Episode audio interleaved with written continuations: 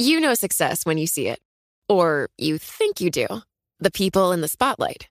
But what about those small business masterminds who succeed at making their money work harder? They do that by having a business bank account with QuickBooks Money, which now earns 5% annual percentage yield. Making your money work as hard as you do? That's how you business differently. Learn more about QuickBooks Money at quickbooks.com slash 5APY. Banking services provided by Green Dot Bank, member FDIC. Only funds and envelopes earn APY. APY can change at any time. Collaborate for a greener future at the Bloomberg Green Festival, a groundbreaking celebration of the thinkers, doers, and innovators leading the way. From design and culture to technology, science, and entertainment. Hear from inspirational speakers and immerse yourself in climate solutions. July 10th through 13th in Seattle. Title sponsor Amazon. Official airline Alaska Airlines. Get 20% off using promo code Radio20 at BloombergLive.com slash Green Festival. Live from our nation's capital, this is Bloomberg Sound On. We have to have this debate in Congress about whether we should be in places like Afghanistan. This Taliban has changed. We've got to hold them accountable. We'll see how they govern. Bloomberg Sound On. Politics, policy, and perspective from DC's top names. The infrastructure bill will create jobs that we desperately need in this country, good paying jobs. We need to go all out to a green, renewable economy and all of the infrastructure to make that happen. Bloomberg Sound On with Joe Matthew on Bloomberg Radio. Now it gets real. After all the big ideas and happy talk about infrastructure spending, the Biden agenda, lawmakers begin the debate over how to pay for it, or at least, well, some of it, through a proposed hike in the capital gains tax. That would be paired with a higher corporate tax rate, but not if corporate America has anything to say about it. We're going to look at the looming lobbying blitz coming up with Aric Newhouse, who handles policy and government relations at the National Association of Manufacturers. And as the House also tackles annual defense spending, that's starting today too. Republicans try to use the withdrawal from Afghanistan against President Biden through the form of legislation. We're going to talk about that with Bloomberg Government's Jack Fitzpatrick later this hour and the panel today. Our Sound On panel with Democratic strategist Kevin Walling and Jen Kerns, Republican strategist, former spokesperson for the California Republican Party. Welcome to the Wednesday edition of Bloomberg Sound On. Get ready for the ads. After spending the last two weeks focused on Afghanistan, you may have forgotten President Biden's economic agenda, which dominated the summer. Infrastructure, the reconciliation bill, $3.5 trillion. Of course, paying for all of it remains a big issue around here. The House Ways and Means Committee, though, is beginning debate on proposed tax hikes in the capital gains tax along with the corporate tax rate. Republicans don't want any part of it, promising an intense lobbying effort and an ad blitz that will mean you hearing a lot more of this. Where the state of our union is watching a tragic foreign policy disaster unfold before our eyes. Joe Biden is going to be the face of the failure of the withdrawal. He is the president right now as this is happening. Look at how uh, poorly planned this seems to be right now. Political ads on TV and online, like that one from the National Republican Senatorial Committee, to pair with actual lobbying. Groups opposing this range from the Chamber of Commerce to the Business Roundtable to the National Association of Manufacturers. And we're joined by the association's Aric Newhouse, now Senior Vice President of Policy and Government Relations at the National Association of Manufacturers. Aric, welcome. You represent some big names, some big companies from Caterpillar to Exxon to Johnson and Johnson. How do you and this whole group plan to make a dent in this debate? Well, thank you for the opportunity to be with you, and I appreciate your, your time. And let me start with, you know, yeah, we absolutely represent those companies. We're proud to do so. But the mm-hmm. backbone of our membership, our 14,000 members, are small and medium-sized companies. These are, you know, mom and pop shops that make something that ends up on something that ends up on a Ford 150 or a Boeing 737.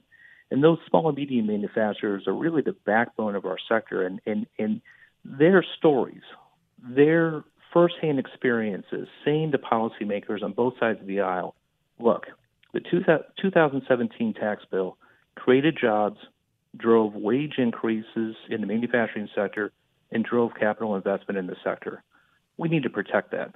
Now's not the time to pull that away. Now's not the time to, to, to basically gut the growth that we're seeing in, in slow wage growth And, you know, again, the story is very clear to us as we look at this. This isn't about politics, this is about straight policy.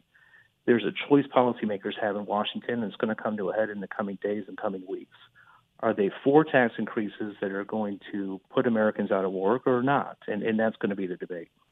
We recently spoke, uh, Aric, with the, the big boss at your association, Jay Timmons, president of the National Association of Manufacturers, who made clear on this program that manufacturers actually want to see infrastructure become law. He said they support the bill, just not by hiking taxes to pay for it. Here's what he said the reverse of what we just saw over the last three years, where manufacturers invested and hired and, and grew their wages. If the corporate tax is increased, then you're going to see all that disappear. And I don't think that's what the president wants. So uh, we've been very clear that we want to see some alternatives. And we think that Congress has listened to us, and they don't want to risk the manufacturing renaissance going on right now in this country. So uh, we're hopeful that whatever this final package is, is not going to raise taxes on business. So, Aric, will your approach to this, will the NAM's approach to this include providing alternatives? How do you get to it? Well, you know, on the infrastructure side, we've said to policymakers, you know, look, there's a bunch of different ways you can you can look at, at paying for infrastructure spending, and and to Jay's comments, we're we're very happy that that in a bipartisan way, the Senate and hopefully quickly the House are going to move forward with legislation that will provide that infrastructure boost and do it without tax increases. When we get into the reconciliation question, $3.5 trillion, we begin the conversation in a very different way. We say, look, there, there's a lot in here. There's a lot that both sides of the aisle want to address and advance in order to make America a better place. Republicans have views, Democrats have views, but where we're focused right now is you know the heart of the conversation seems to be about how they're going to pay for it, mm-hmm. and and our argument is very clear on this. You've got a choice. You can raise taxes and put manufacturing workers out of work. You can cut wages and you can cut investment. That's a mistake. So you know that's a conversation we're having right now, and and and you know at this point, you know it's been a good conversation with both sides of the aisle. People want to hear us and want to hear our stories and want to hear our views. So, when you're the senior vice president of policy and government relations at the National Association of Manufacturers, how do you influence the outcome of this debate? Have you begun discussions already with lawmakers? I know you were in the throes of of a of a large discussion about the bipartisan infrastructure bill. As we get into reconciliation now, are you hitting lawmakers on the phone? Are you making advertisements? Are you lobbying? All of the above all the above. I mean, this is a conversation that we're going to have in with anyone, anywhere, anytime we possibly can, and that's going to be a mixture of grassroots, grass tops, digital advertisements, um, traditional kind of you know media plays.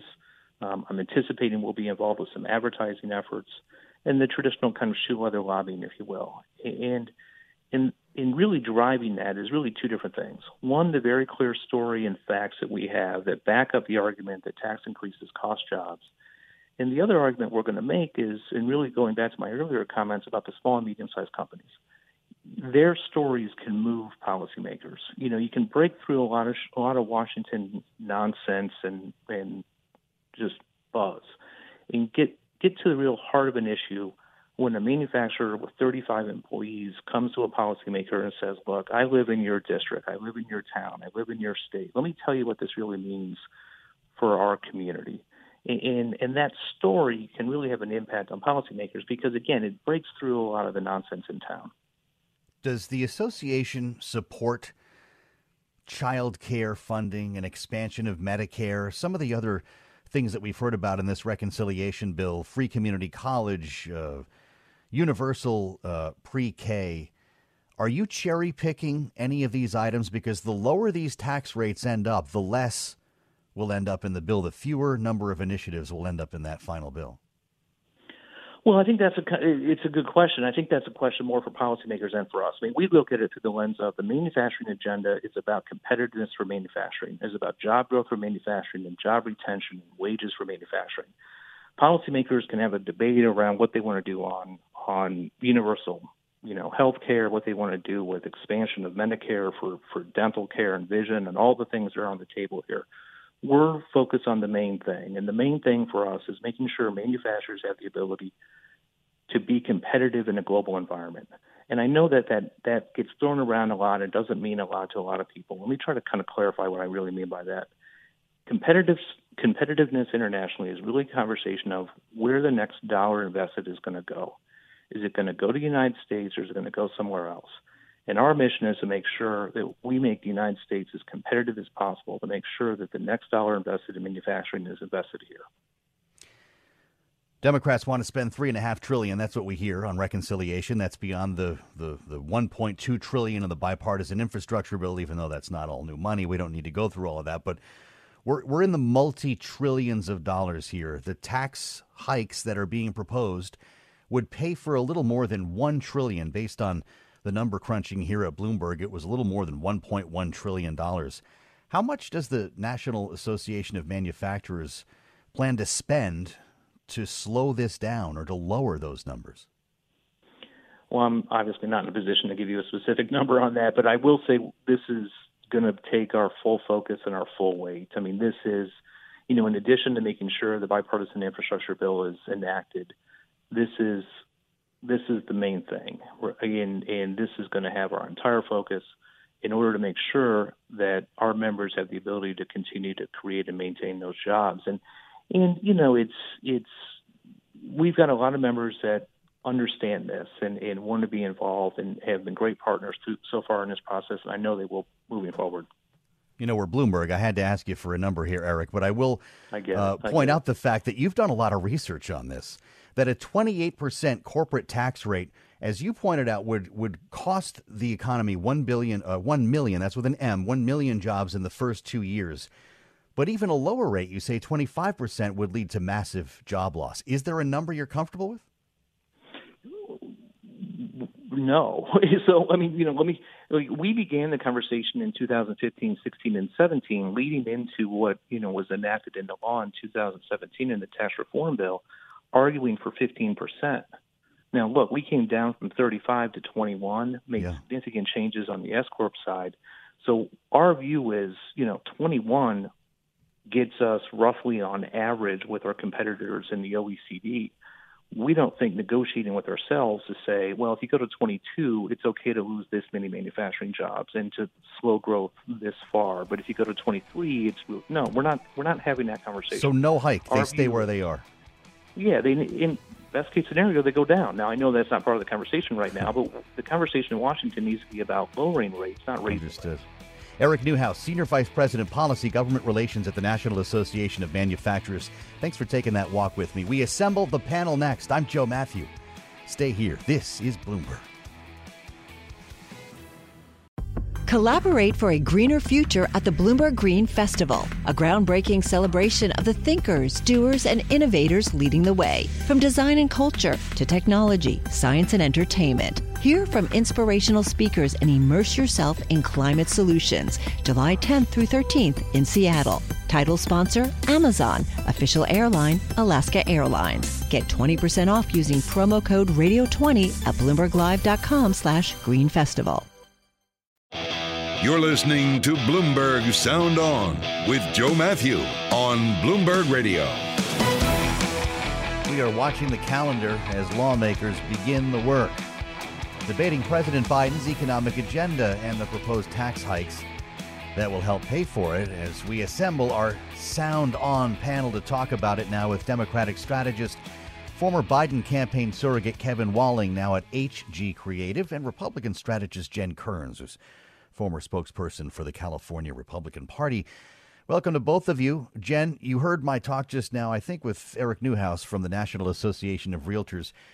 Will the lobbying and ad effort work to slow this debate or even change the direction of this debate on hiking taxes, or has the horse already left the barn?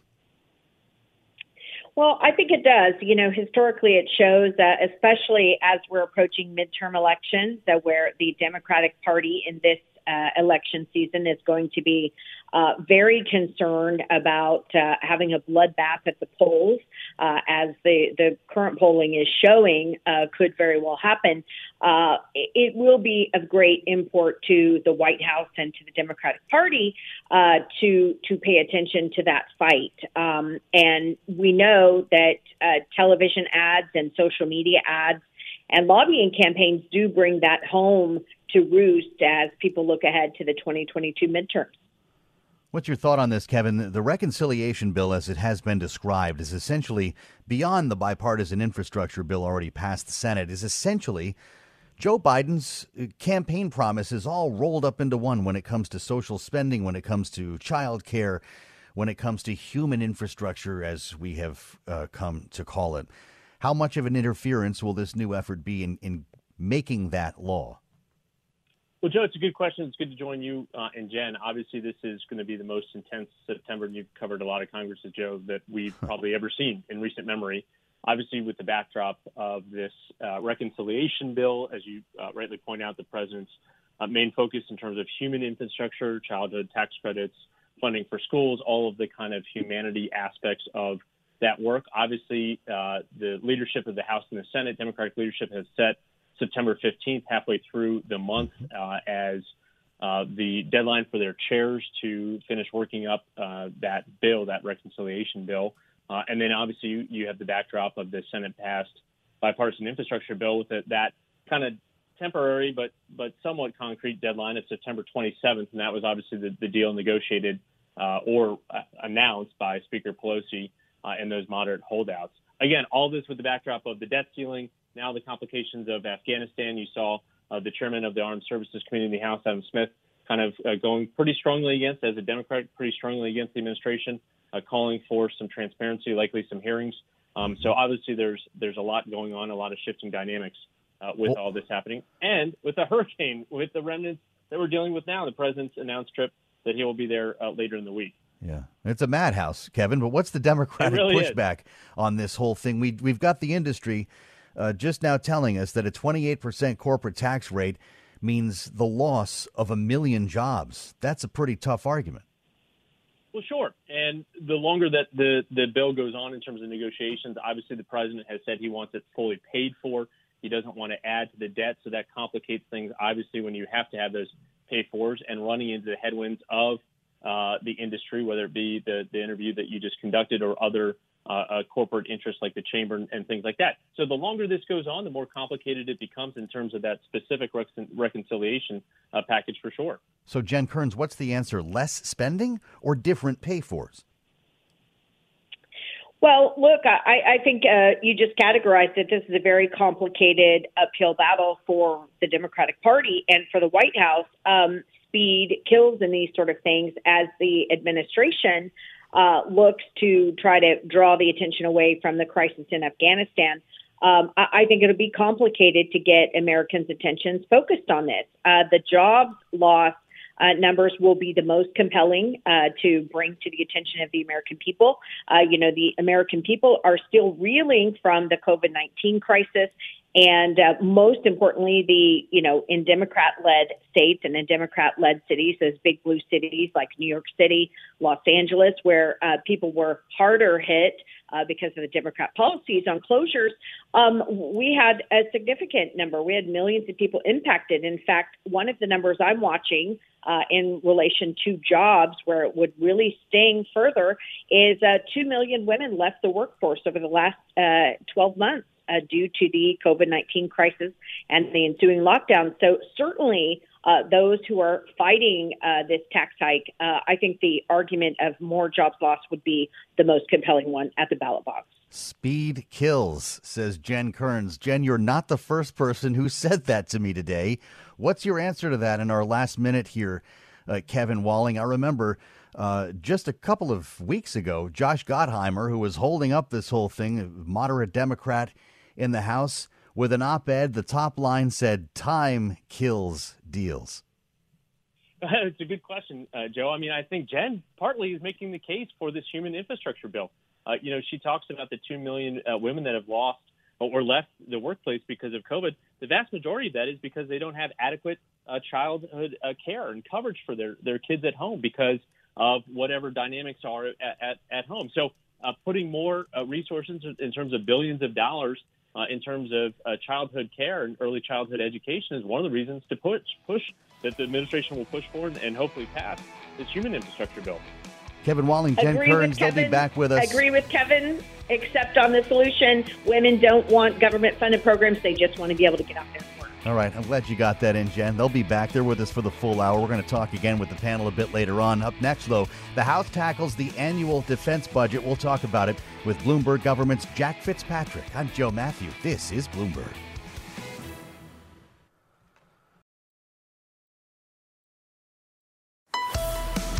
Broadcasting live from our nation's capital, Bloomberg 99.1. To New York, Bloomberg 11.30. To San Francisco, Bloomberg 960. To the country, Sirius XM Channel 119. And around the globe, the Bloomberg Business app and BloombergRadio.com.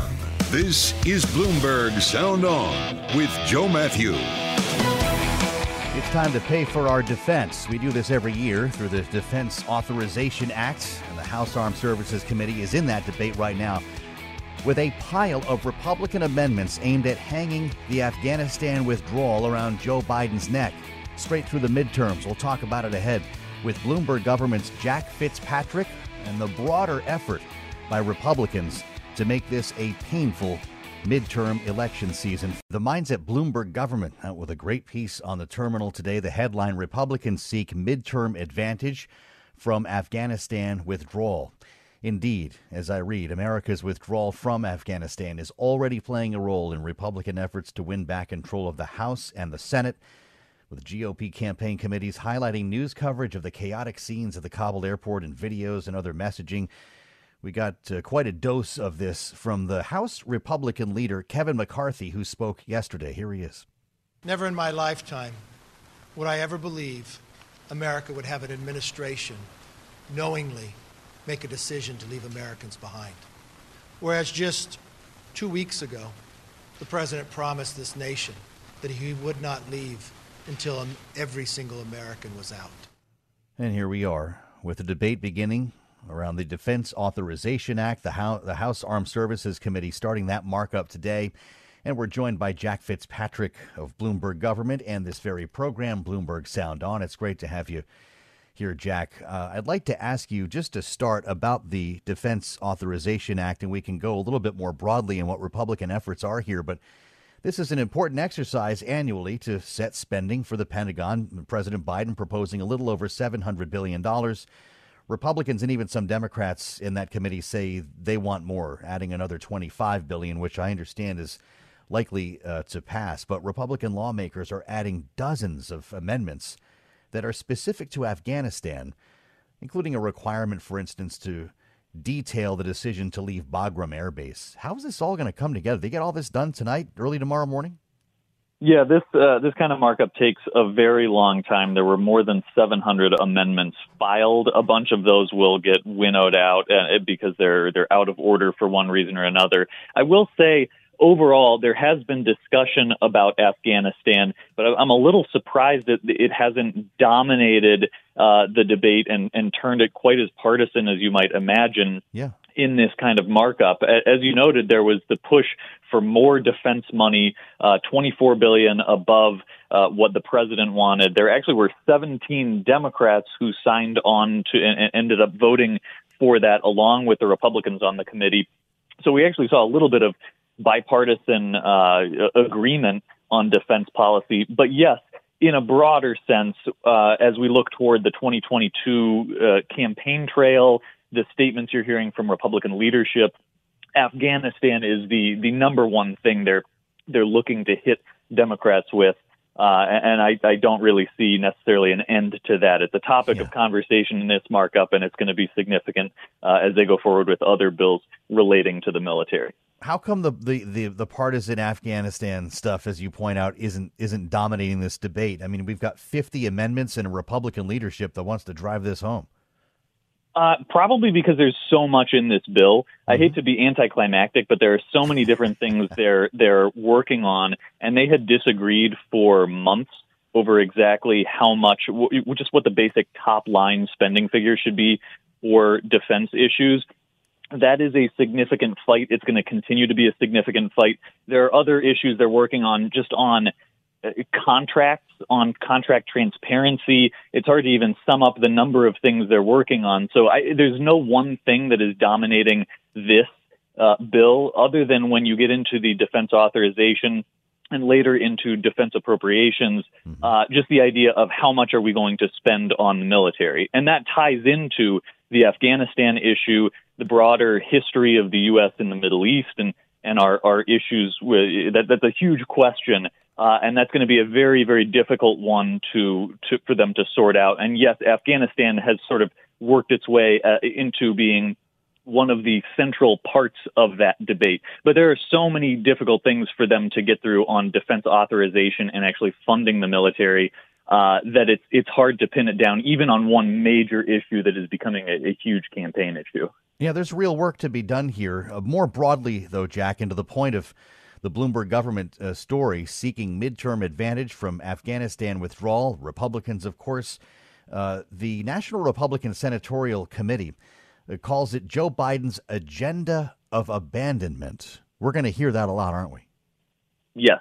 Uh, if it's not that slogan, it'll be something else.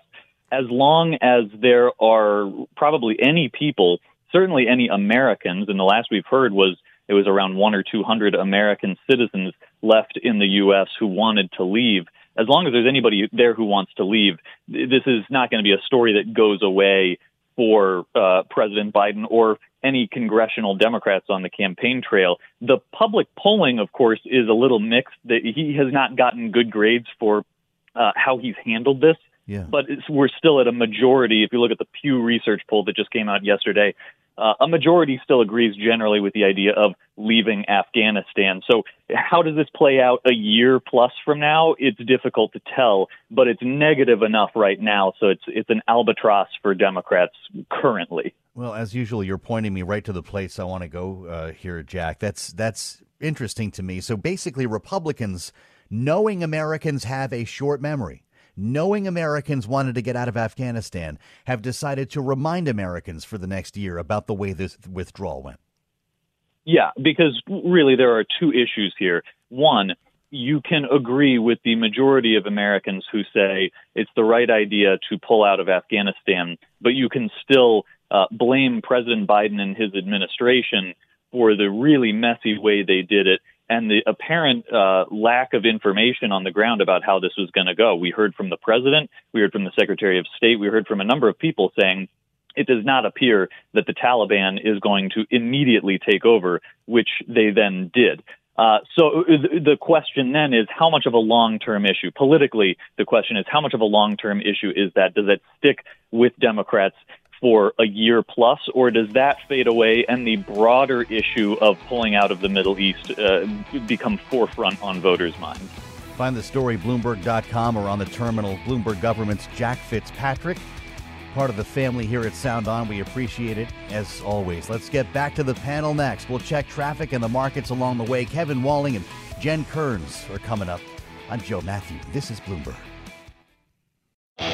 You're listening to Bloomberg Sound On with Joe Matthew on Bloomberg Radio.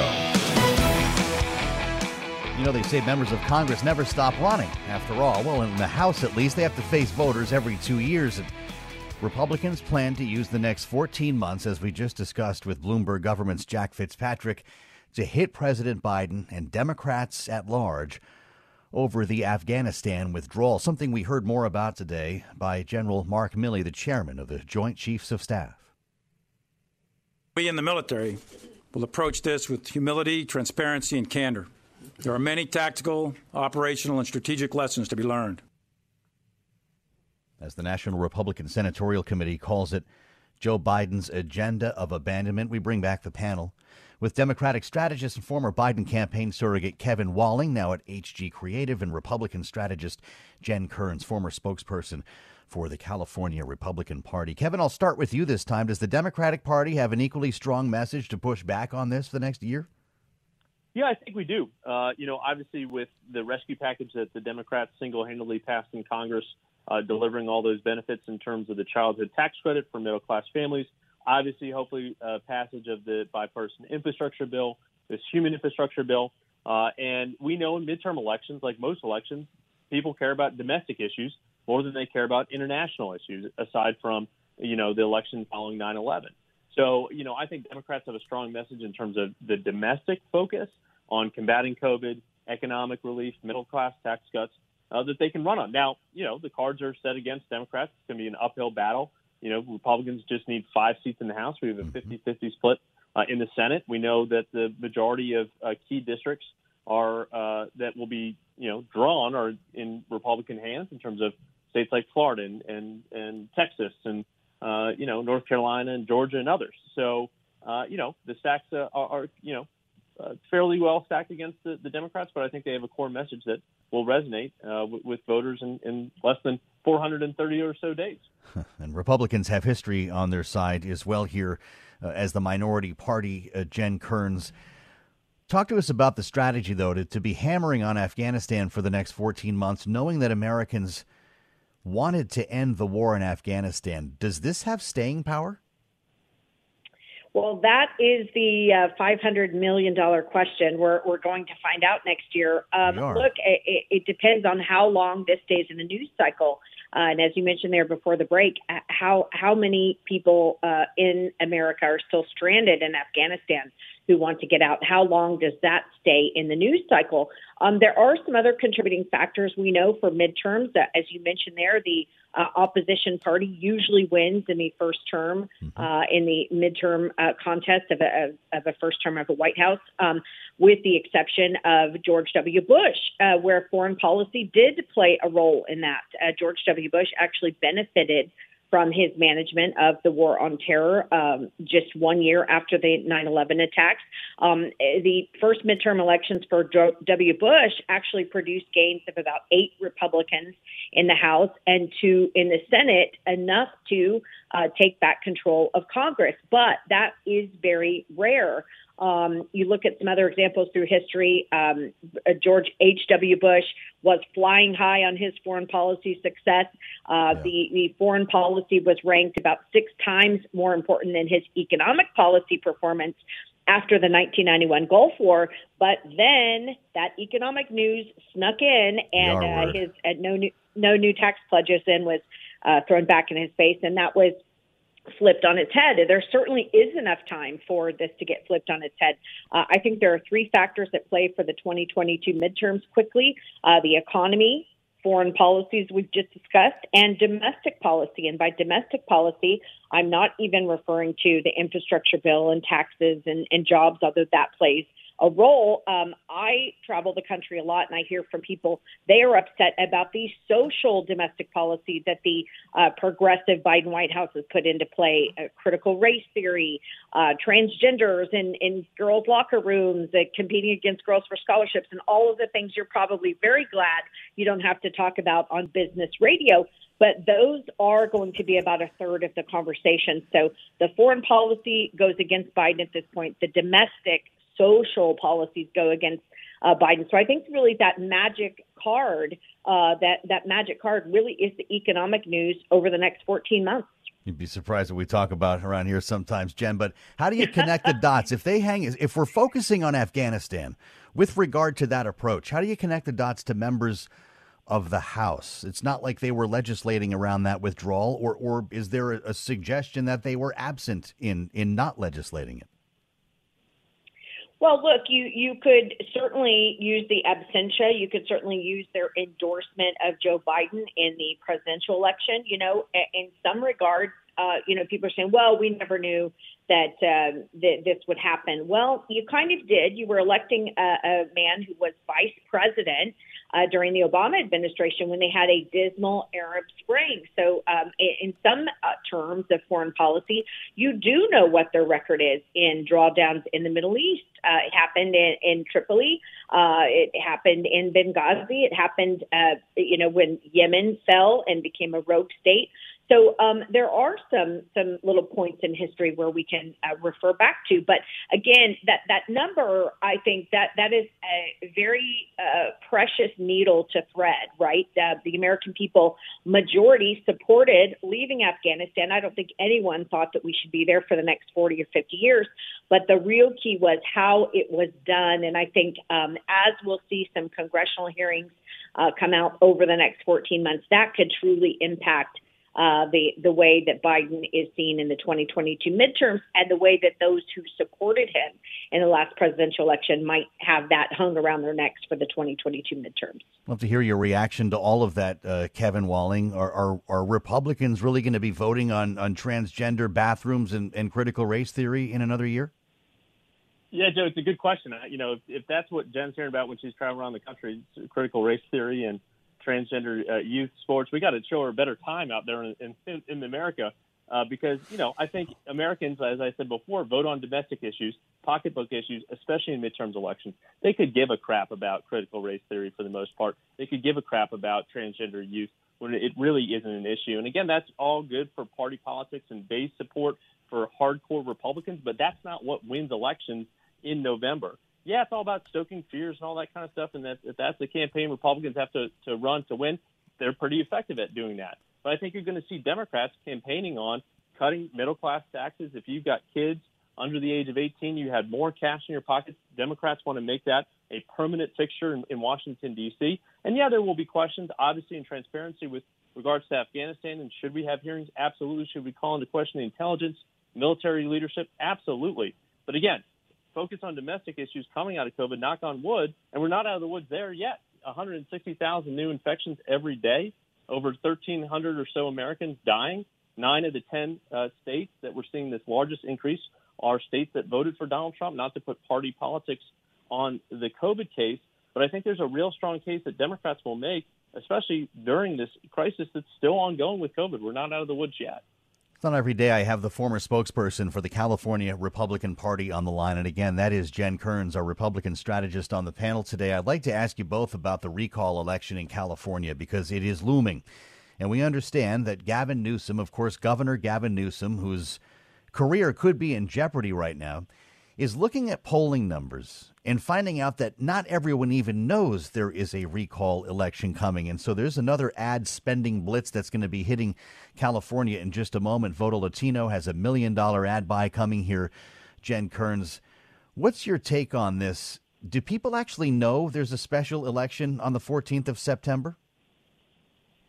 Well, most Californians, like most Americans, are just trying to survive at this point, having uh, suffered through the COVID lockdowns at the hands of Gavin Newsom.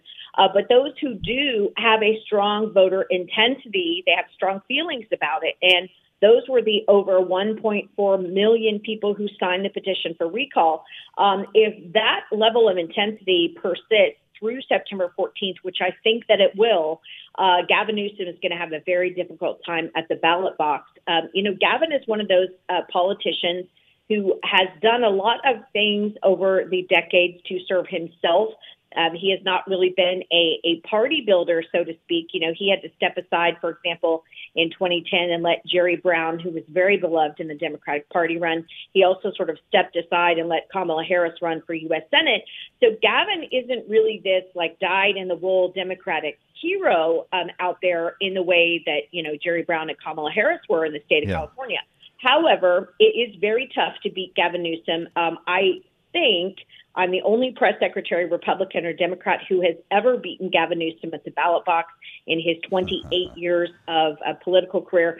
Uh, it's very difficult to do. He is a political Houdini. He always pulls out a victory at the last minute. But I think the fact that this is the only, the second recall in California state history, the first one was uh, Gray Davis. Uh, yeah being taken on by Governor Arnold Schwarzenegger. We have another personality in this race, um, Larry Elder, mm-hmm. who has sort of that Schwarzenegger bomb throwing personality that people like. Um, the grassroots know him for 20 years as a, a, popular talk radio host in Los Angeles. They have a very good shot at, at doing this. Typically, historically speaking, when Californians sign on the dotted line to put a ballot initiative uh, on, on the on the ballot, it typically does succeed. So my odds for the recall is it's more likely to succeed than not.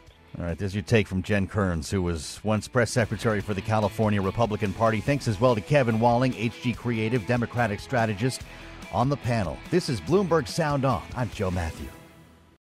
Collaborate for a greener future at the Bloomberg Green Festival, a groundbreaking celebration of the thinkers, doers, and innovators leading the way, from design and culture to technology, science, and entertainment. Hear from inspirational speakers and immerse yourself in climate solutions. July 10th through 13th in Seattle. Title sponsor Amazon. Official airline Alaska Airlines. Get 20% off using promo code Radio20 at BloombergLive.com slash Green Festival.